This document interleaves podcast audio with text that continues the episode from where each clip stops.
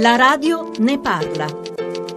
La ceramica è importantissima per Civita Castellano, siamo l'unico distretto industriale igienico-sanitario d'Europa, è importante anche per l'Italia la ceramica di Civita Castellana, siamo il 70% della produzione nazionale. Teme l'accostamento della parola amianto a Civita Castellana? Beh, lo temo perché sarebbe scorretto, le imprese sono state vittime di una fornitura sbagliata, di una fornitura inquinata. Così il sindaco Gianluca Angelelli su una vicenda giunta alle cronache nazionali in questi giorni, ma che nasce dalla segnalazione effettuata già nella primavera del 2015 dal Centro regionale amianto del Lazio, diretto dal dottor Fulvio Cavariani, che per spiegarci bene la questione parte da un minerale.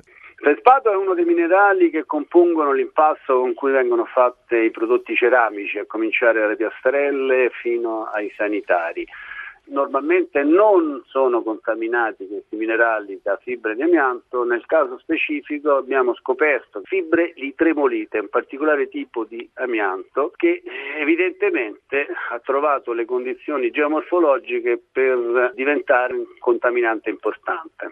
Oltre 250 analisi in 40 aziende hanno consentito di ipotizzare che il materiale contaminato provenisse da una cava della Sardegna. Sugli eventuali rischi per chi avesse in casa uno dei prodotti in ceramica realizzato da queste aziende del distretto della Tuscia, Fulvio Cavariani si esprime con nettezza. Una cosa che va detta con assoluta chiarezza è che il prodotto, una volta passato nelle fornaci a temperature superiori ai 1000-1100 gradi, vetrifica e quindi anche se ci fosse la presenza di fibre tremolite nell'impasto, queste perdono la loro forma fibrosa e non hanno più nessun tipo di pericolosità. Quindi il prodotto finito, sia esso una piastrella, sia esso un lavabo, un eh, water close non ha nessun tipo di pericolo anche se si rompe. I campioni di Civita Castellana sono stati esaminati dal centro Scansetti dell'Università di Torino. Abbiamo chiesto alla direttrice, la professoressa Elena Belluso, quali siano i pericoli per i lavoratori.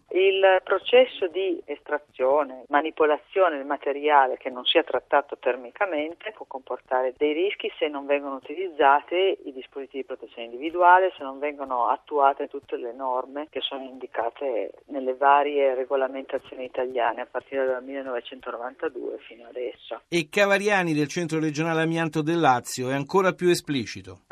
I lavoratori delle ceramiche purtroppo hanno già dei problemi con le polveri perché è una costante che durante la produzione di questi respirano polveri contenente silice che è una polvere fibrogena. Purtroppo credo in quell'occasione, assieme a queste polveri fibrogene, abbiano respirato anche fibre di tremolite.